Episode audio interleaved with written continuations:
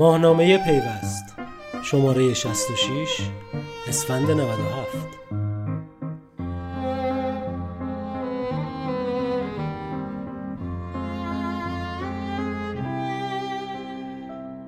معاون فضای مجازی سازمان صدا و سیما. فرکانس خانه ماست. سونیتا سراپور اداره کل فناوری رسانه های نوین، مرکز فضای مجازی، معاونت فضای مجازی و سازمان تنظیم مقررات صوت و تصویر فراگیر مجموعه ارگان هایی هستند که سازمان صدا و سیما در چند سال اخیر با رشد استفاده از اینترنت و همچنین ورود تکنولوژی های جدید به کشور راه اندازی کرده. سازمانی که نمادی از انحصار در زمینه پخش برنامه های صوت و تصویر است، در سالهای اخیر برای مقررات گذاری تولید محتوای به مدیرانش فراگیر در فضای مجازی به صورت جدی تلاش می کند. برخی مدیران این سازمان اعلام می کنند که این سازمان دیر به مقررات گذاری و مدیریت این فضا وارد شده اما تمام تلاشش را به کار بسته تا نگاه سنتی خود را به تولید محتوا با کمک فراوری های نوین تغییر دهد. شاید نمونه این تغییر نگاه را هم بتوان در انتخاب محمد شریفخانی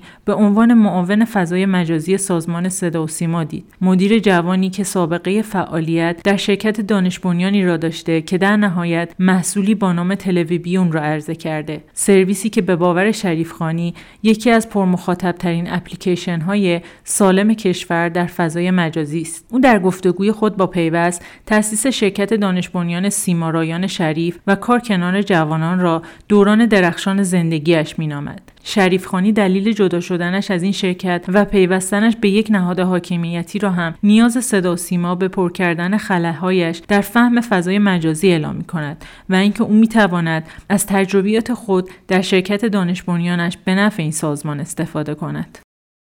توی حکمی که برای شما سرک آقای اسکری اومده بخش مختلفی بهش اشاره شده یکی از این بخش در واقع این هستش که شما تلاش بکنید برای گسترش شبکه های اجتماعی بومی مثل سروش شما فکر می‌کنید سروش تا الان چقدر موفق بوده در زمینه در واقع تو بحث شبکه های اجتماعی و اینکه مردم چقدر در واقع استقبال کردن از این پیام رسانی که حالا متعلق به برندش متعلق به صدا سیماست. چون اونطوری که مثلا ما با خود مدیر عامل سروش صحبت می‌کردیم ایشون می‌گفتن که در واقع سروش یه جور بازیچه شده بین نهادهای مختلف قدرت و اینکه وابسته شده به صدا و سیما تا حالا خیلی به ضررش تمام شده. می‌خوام نظر شما هم در این مورد بدونم. اول از همین که حالا در مورد پیام رسان سروش که پیام رسان social network نیست بله، شبکه بله. اجتماعی نیست. آره. پیام رسان سروش با ظرفیتی که داشت به نظر من میاد یه کار بسیار موفق بوده. یعنی در حد ظرفیت خودش میزان تعداد مخاطبی که می‌تونست سرویس بده هم تیم فنی زحماتی که کشیدن. همه مثلا افرادی که تو این حوزه دستن در کار بودن به نظر من میاد تجربه از لحاظ فنی تجربه موفق بوده. من بدیه اما از لحاظ مسئله به صدا اینکه ما بتونیم ظرفیت این رو در ابعادی که در کشور واقعا مورد نیاز هست این رو تمهید بکنیم و این حرفا خب طبیعتا همیشه جا برای بهتر شدن وجود داره. بنابراین از این بود من می‌خوام این رو با زرس قاطع بگم. در مورد بحث مسائل هاشیهی که در مورد پیام همیشه بوده الان هم هست خب طبیعتا با وجود سرویس های خارجی که طبیعتا سرمایه گذاری های خیلی بیشتری روشون شده سابقه خیلی بیشتری دارند و این حرفها عملا رقابت لحاظ فنی خیلی کار مشکلیه. یعنی این فقط در حوزه فضای مجازی هم نیست در هر حوزه است.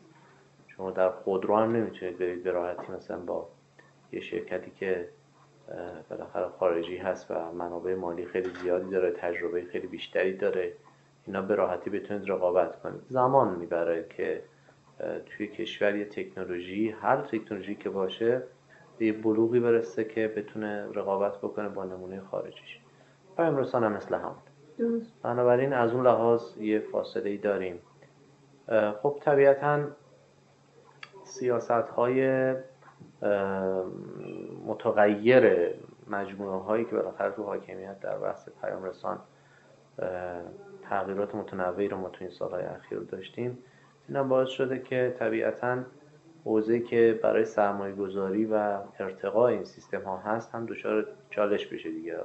تکلیف روشن نیست. اگر قراره که روش سرمایه گذاری بشه و این رو بومی بکنیم خب بالاخره این کار معلومه میشه. اگر هم قرار است که نه از قید این بزنیم و سلوشن خارجی استفاده بشه خب اونم باید تکلیف روشن بشه این تغییرات باعث شده که عملا تصمیم گیری دقیق مشکل بشه. درسته. این وابسته بودن سروش به صدا و سیما به نظر شما چقدر تونسته به نفعش تمام بشه یا به ضررش تمام بشه؟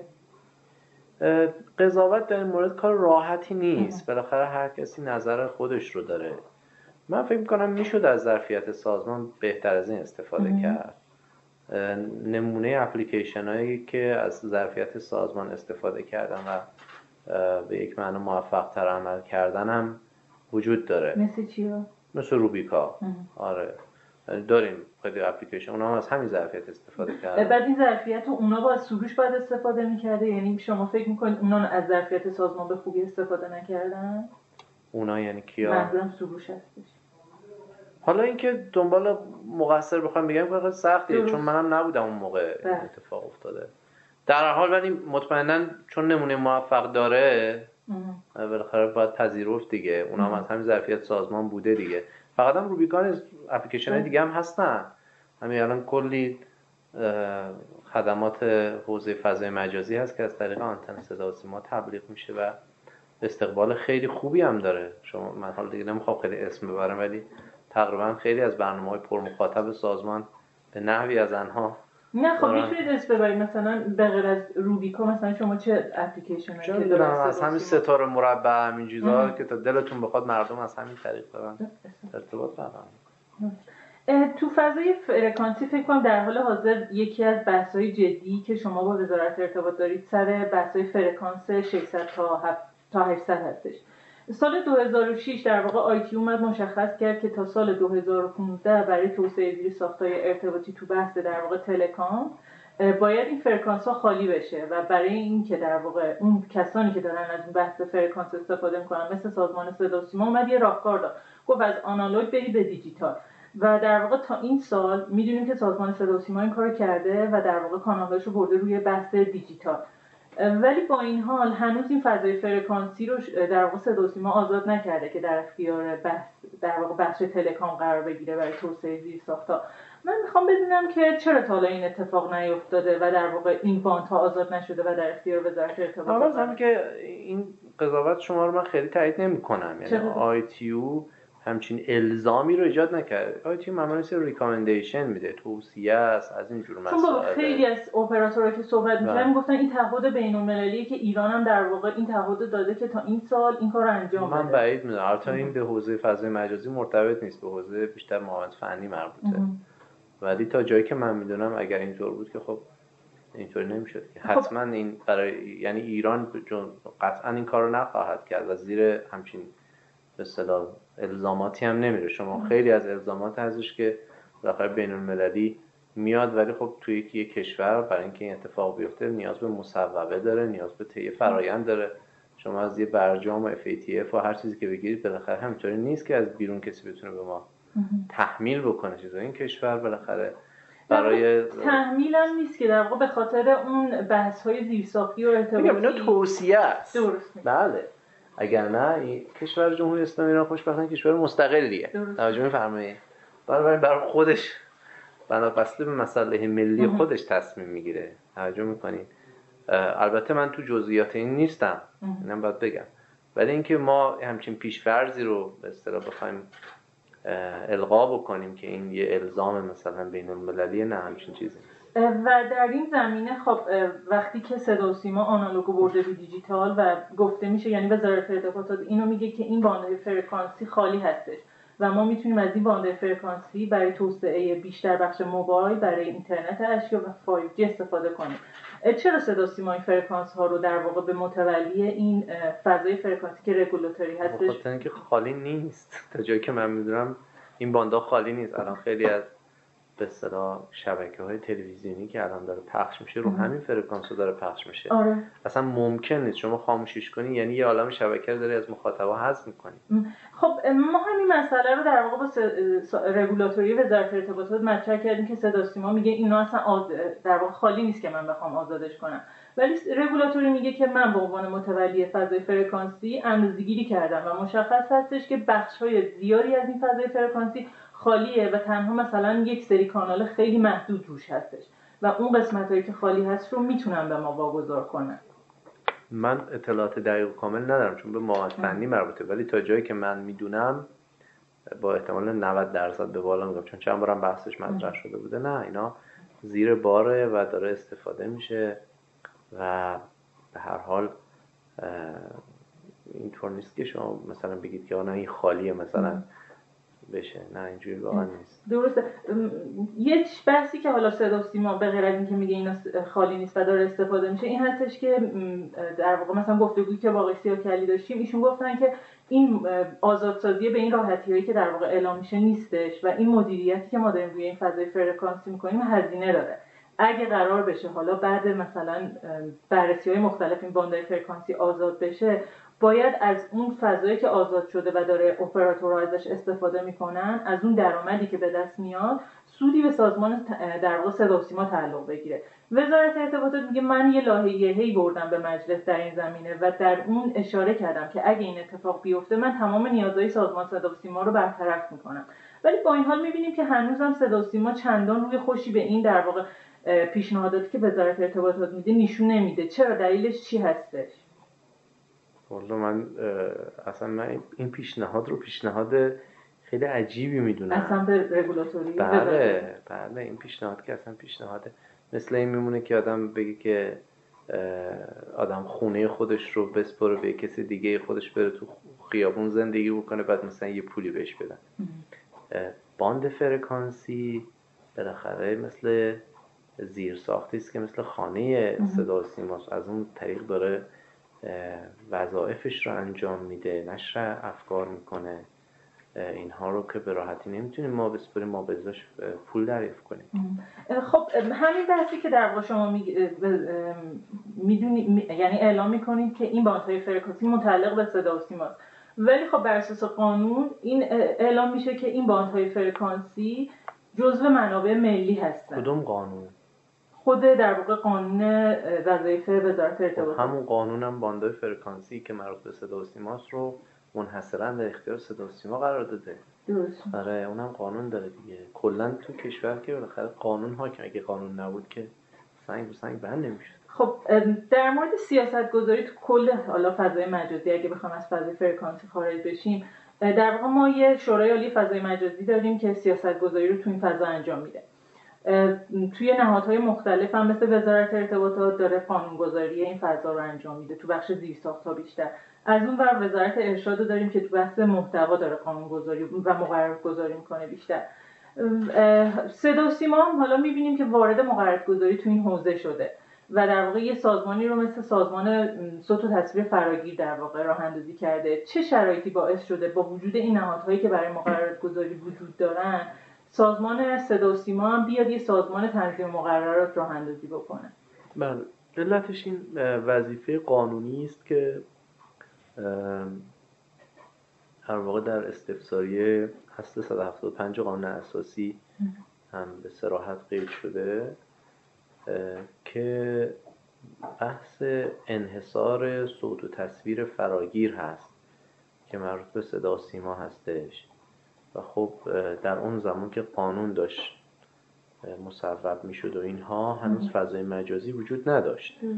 الان به هر حال فضای مجازی بستری شده برای اینکه برنامه و صوت و تصویر فراگیر به طور کلی در فضای مجازی بتونه منتشر بشه و از اونجا که قانون این الزام رو کرده که سازمان صدا و سیما در این حوزه به حضور داشته باشه و انحصار داشته باشه و اینها فلزاست که سازمان صدا و سیما ورود کرده. متا ورود سازمان در این حوزه از جنس تصدیگری نیست.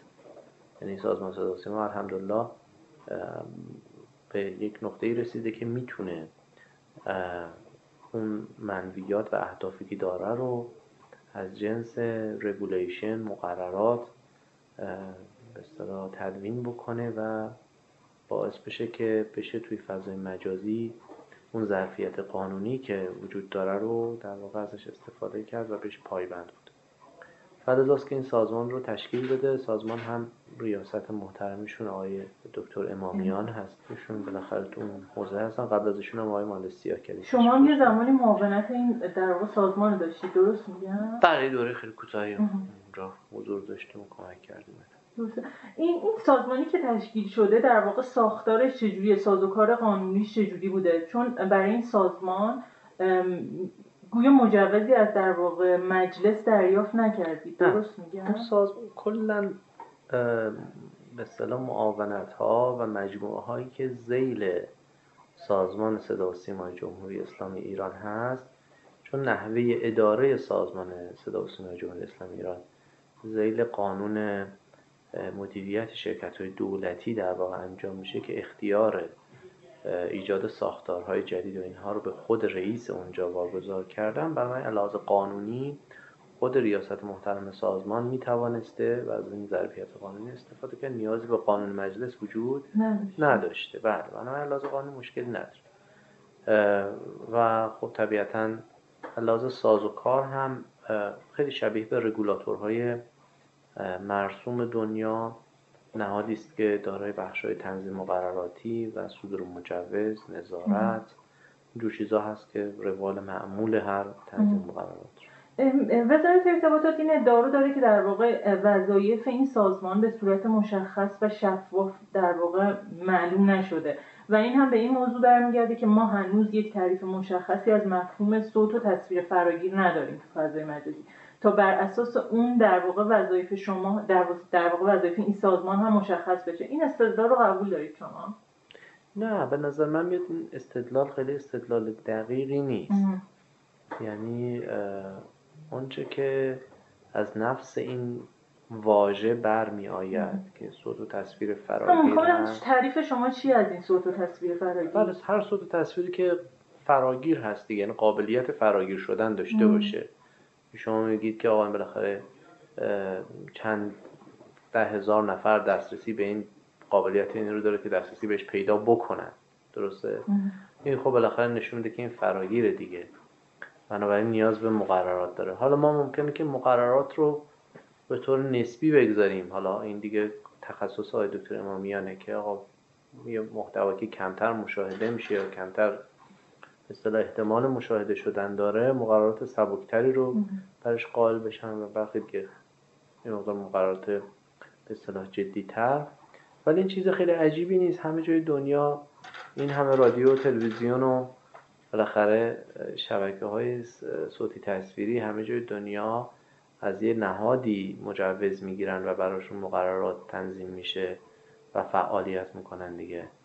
خب ایران هم مثل همه اونجا. درسته به اون بحث مجوز می‌رسیم ولی بله. می‌خوام بدونم که محدوده در واقع کاری این سازمان تنظیم مقررات صوت و تصویر فراگیر تا کجا هست تا کجاها می‌تونه ورود پیدا کنه و قانون گذاری کنه؟ چون اونطور که من در واقع ساختار اساسنامهش رو نگاه می‌کردم خیلی شفاف مشخص نگرده که این سازمان تا کجاها می‌تونه ورود پیدا کنه و مقررات گذاری کنه.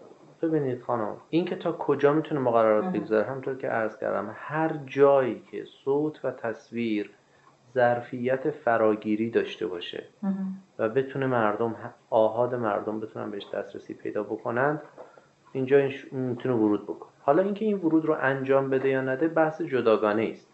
من این مثال می‌زنم برای اینکه شما براتون تقریب به ذهن بشه.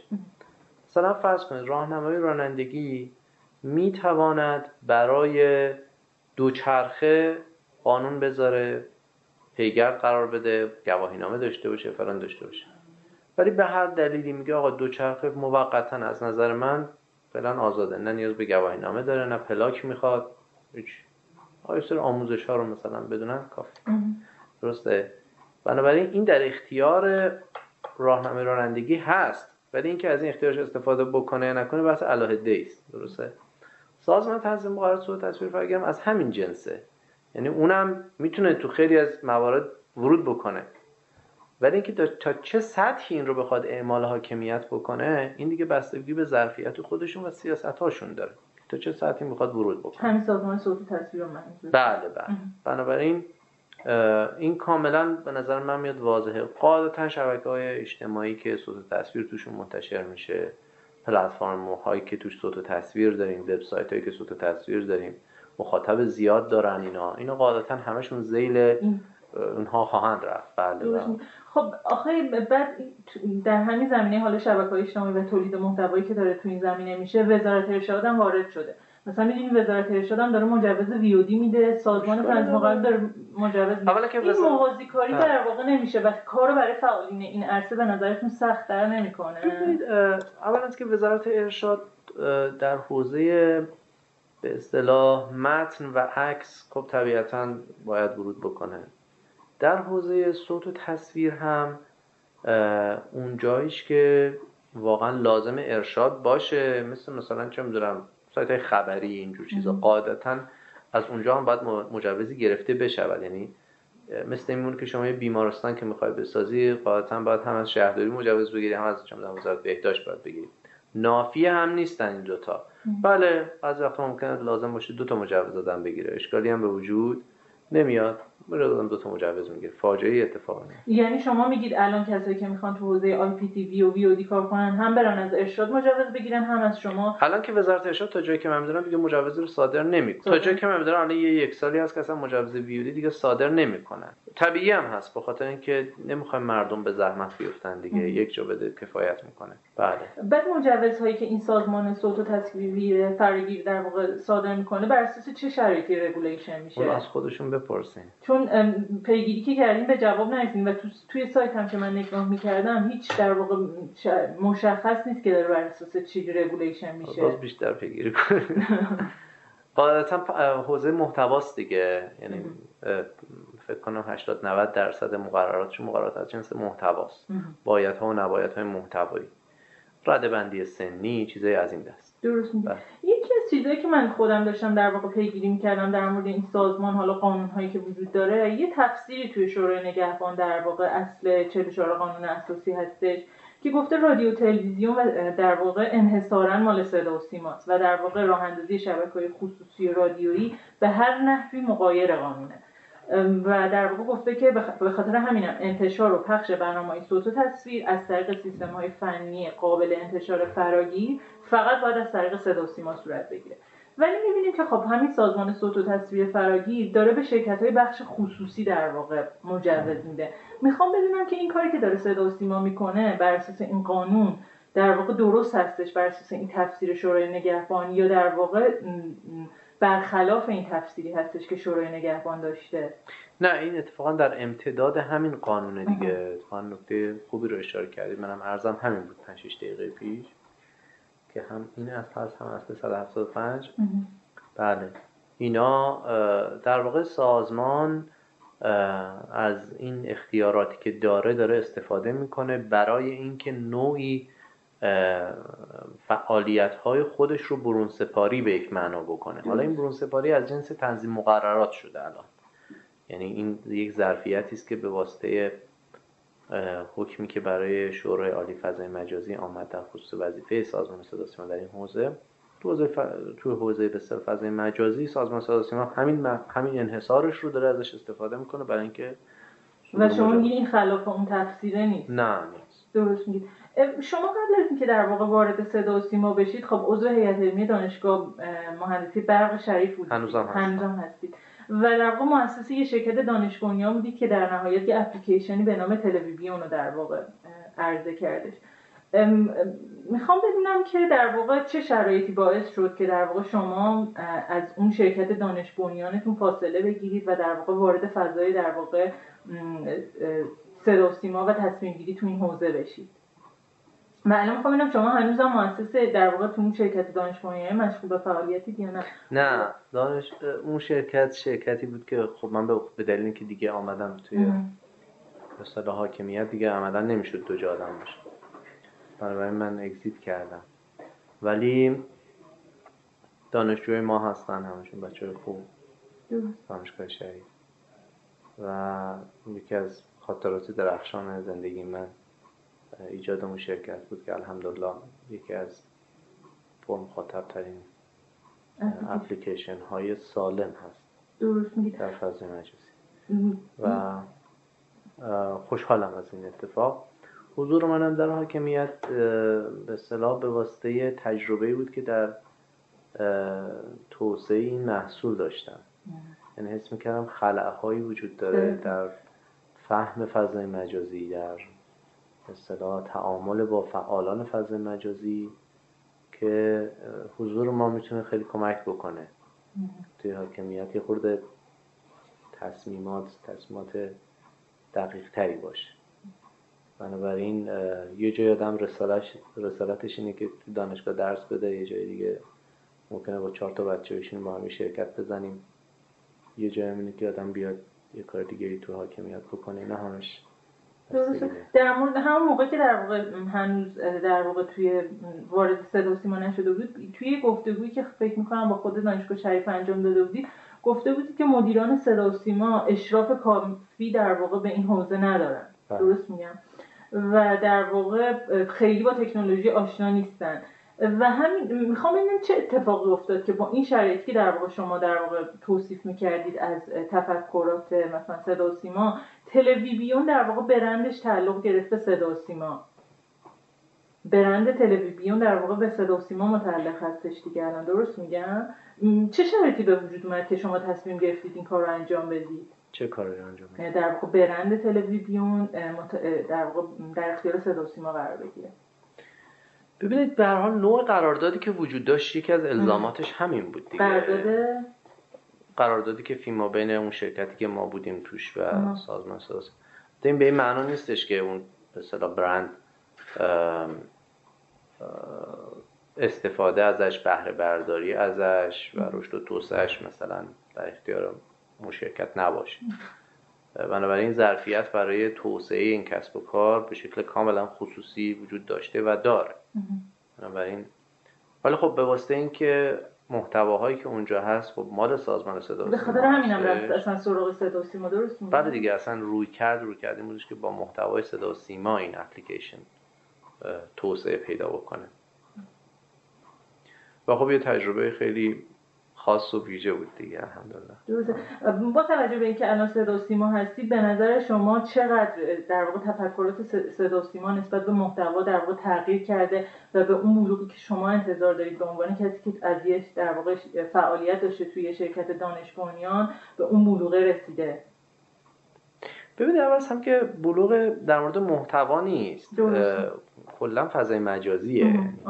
فضای مجازی طبیعت خیلی متفاوتی داره نسبت به برادکست و خب زمان می‌بره که این به اصطلاح تفاوت ها در همه به اصطلاح شعونی که ما در یک به عنوان یک رسانه برادکستری در واقع رسانه توزیع عمومی تلویزیونی سنتی چیز بکنیم این به اصطلاح منتقل بشه.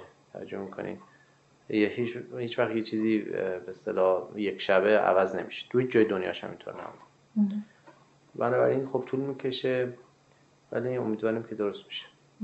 یه سوالی که یادم رفت ازتون بپرسم در مورد اون باندهای فرکانسی خب من با اپراتوری مثلا همراه اول ایرانسل در واقع موبینت یا اپراتوری که می‌تونن از این فضای فرکانسی استفاده بکنن صحبت می‌کردن می‌گفتن این باندهای فرکانسی خیلی می‌تونه به توسعه شبکه ما کمک کنه چون کاهش هزینه برامون داره در شرایطی که در واقع ما مشکلات ارزی داریم. صدا سیما خودش در واقع برنامه ای نداره که با این اپراتورها به توافقی برسه برای اینکه از این فضای فرکانسی استفاده بکنن. نمی‌دونم. اینا میگم کلا حوزه فضای فرکانسی به حوزه و تو معاونت هم در واقع در واقع به معاونت هم برنمیگرده به معاونت فنی برمیگرده. و معاونت فنی هم تا جایی که من مطلع هستم اصولا نمی‌تونه این فضای فرکانسی رو تخلیه بکنه. توجه می‌کنه این فضای فرکانسیش؟ فضای فرکانسی است که واقعا زیر بار الان. و داره توش سیگنال منتشر میشه و نمی‌تونه اینا حذف بکنه. پس یعنی به این نتیجه میشه رسید که این فضای فرکانسی هیچ وقت در, در واقع واگذار به حوزه telecom نمیشه. درست میگم؟ تا آینده قابل پیش بینی که من می‌تونم پیش بینی کنم نه. مرسی.